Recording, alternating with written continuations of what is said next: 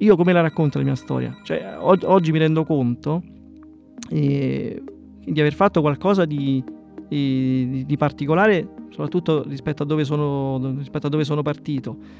Ma ho detto io ho fatto tutte cose normalissime, per cui dov'è la straordinarietà? Eh, casualmente, cioè, stranamente io non, non, la vedo perché per me era ovvio arrivare a questo. Una volta raggiunto dico oh, adesso eh, ho raggiunto quello che era ovvio che raggiungessi forse qualche anno fa. L'ho raggiunto con un percorso diverso, ma l'ho raggiunto.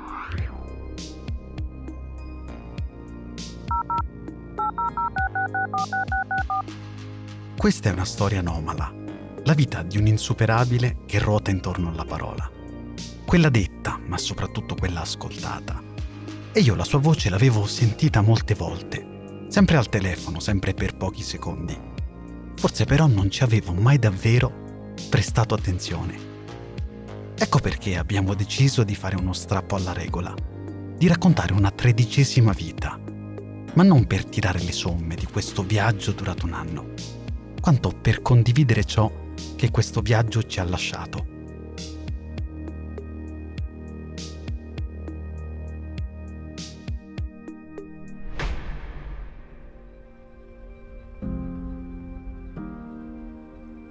Gli insuperabili Special Track. Storia di Fabrizio Gentile.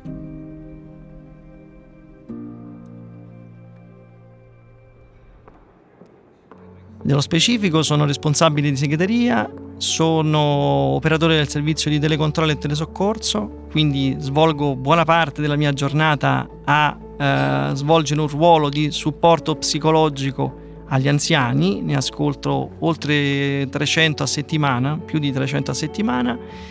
E la bellezza, la particolarità di questo servizio consiste nel riuscire ad entrare in empatia con i vari utenti e strada facendo nasce una sorta di amicizia telefonica.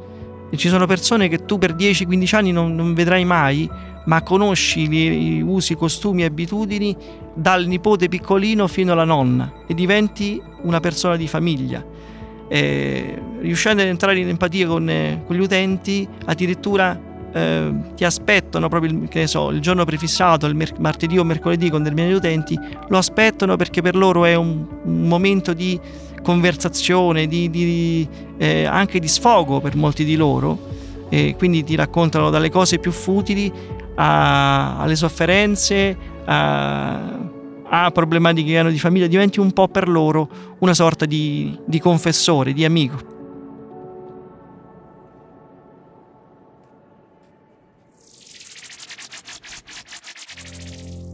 persone che non vedrai mai. Io credo profondamente nel potere dell'audio, figuriamoci, questo è un podcast, e non ho la minima idea di chi in questo momento mi stia ascoltando. Ma con Fabrizio è diverso. Dalla sua voce nascono amicizie e speranze. Ed è ancora più bello perché lui parla, ascolta e poi non vede bene. Il suo campo visivo è ristretto a causa di un'asfissia che ha subito durante il parto pochi secondi durante i quali l'ossigeno non è arrivato al cervello, causandogli anche dei disturbi motori.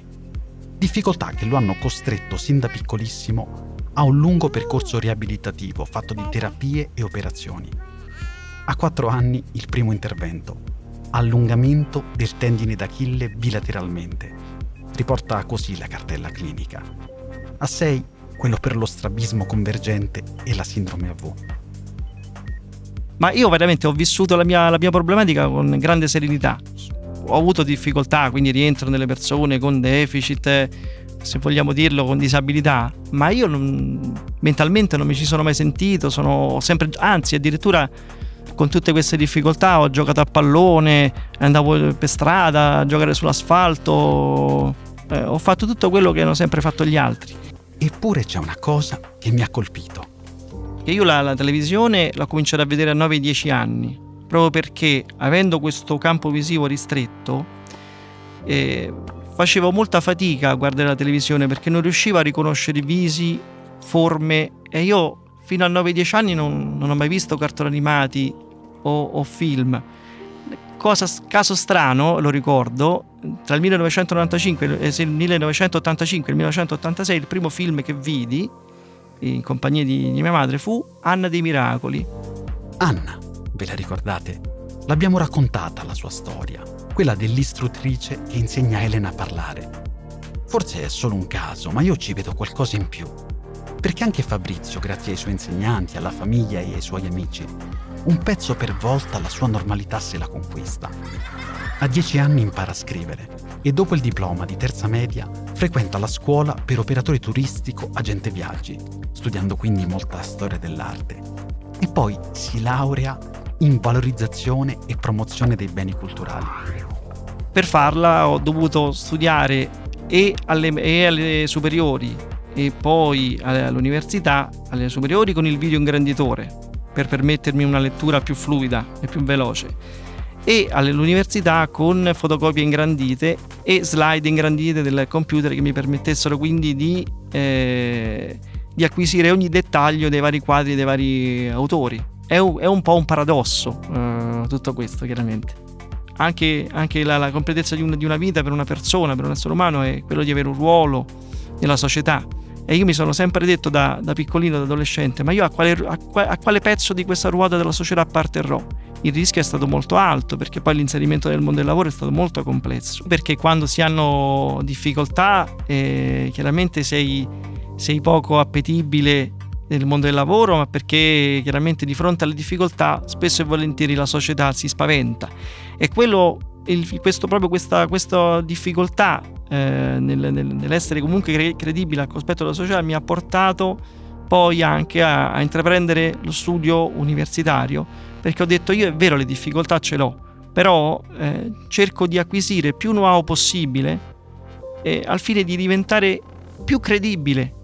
Quindi diciamo che la, la costanza e il, il, perseverare hanno fatto sì che io raggiungessi un livello di normalità, che è un po' il, il filo conduttore della mia vita. Io a 7-8 anni ho sempre capito, eh, come gli altri bambini, ma non riuscivo a scrivere, dicevo ma eh, io de- devo arrivare. Cioè, e quindi eh, questa cosa mi ha sempre, mi ha sempre salvato.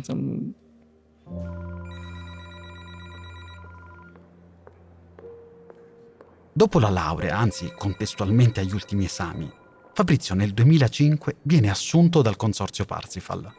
Il ruolo è quello di centralinista, ma grazie alla sua buona dialettica e alle sue doti empatiche, non ci mette molto ad essere impiegato anche nel servizio di telecontrollo e telesoccorso per gli anziani. E arrivai come stagista nel 2004, ho fatto diversi mesi mh, lì di, di formazione e, e, poi sono stato assunto l'8 settembre del 2005.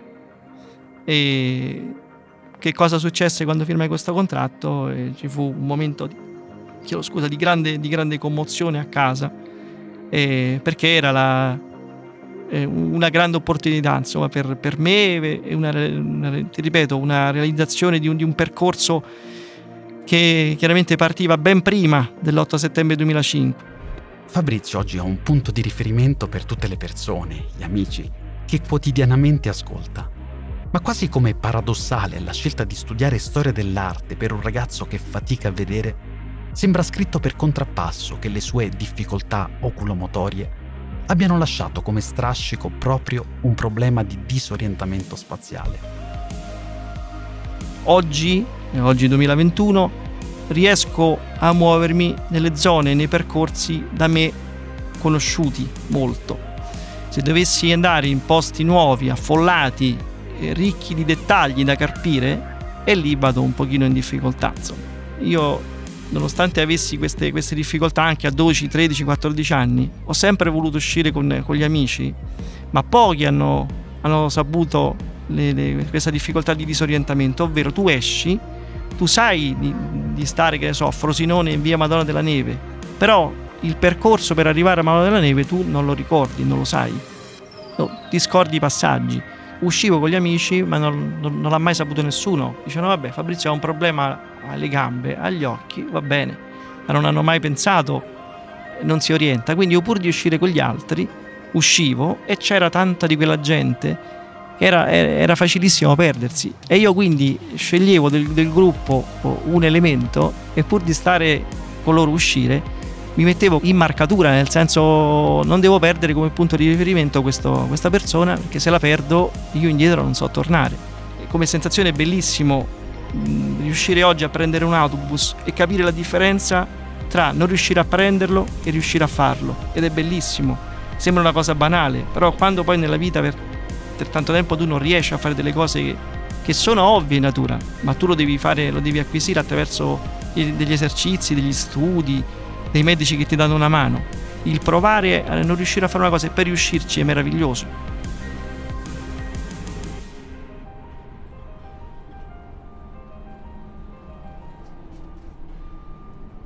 Fabrizio quel ruolo nella società oggi l'ha trovato. Ha un lavoro e una famiglia, con una compagna che neanche a dirlo ha conosciuto prima da una cornetta telefonica e solo poi di persona. Passa le sue giornate al telefono, trasmettendo ai suoi amici parte del suo coraggio. Sembra quasi dire, non serve avere tutto a fuoco per essere felici. Oggi mi rendo conto di aver fatto qualcosa di di, di, particolare, soprattutto rispetto a, dove sono, rispetto a dove sono partito. Ma ho detto io ho fatto tutte cose normalissime, per cui dov'è la straordinarietà? Eh, casualmente, cioè, stranamente io non, non, la vedo perché per me era ovvio arrivare a questo. Una volta raggiunto dico oh, adesso eh, ho raggiunto quello che era ovvio che raggiungessi forse qualche anno fa. L'ho raggiunto con un percorso diverso, ma l'ho raggiunto. Per una persona che mh, fa lot- lotte no- normali, insomma, va sicuramente a cercare qualcosa di più lontano, ma spesso e volentieri eh, per vivere sereni e contenti e soddisfatti bisognerebbe poter apprezzare le piccole cose. Questo eh, per me è normalità. Io ho sempre lottato non per cose stratosferiche, ho sempre sognato eh, nelle mie preghiere serali o nelle mie battaglie, ma io non chiedo la luna, nella vita voglio la normalità. Normalità. Che bella parola. Ne abbiamo scomodate di più ingombranti nelle precedenti puntate ed è giusto così. Ogni viaggio è un po' straordinario, un po' eccezionale. I viaggi ti cambiano, dicono. E questo a me un po' ha cambiato davvero. No, non dico il modo di essere, sia chiaro. Quello è impossibile credo che al più possa essere una caratteristica di un viaggio tutto spirituale. Questi 12 mesi di storie a me hanno un po' cambiato il modo che ho di guardare l'altro.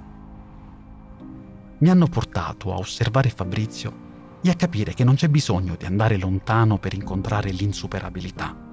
Mi hanno portato a capire che ascoltare è più importante che parlare, che si può essere un punto di riferimento pur se si hanno difficoltà a orientarsi, che i limiti si possono superare, che ora sono pronto per ripartire o per restare.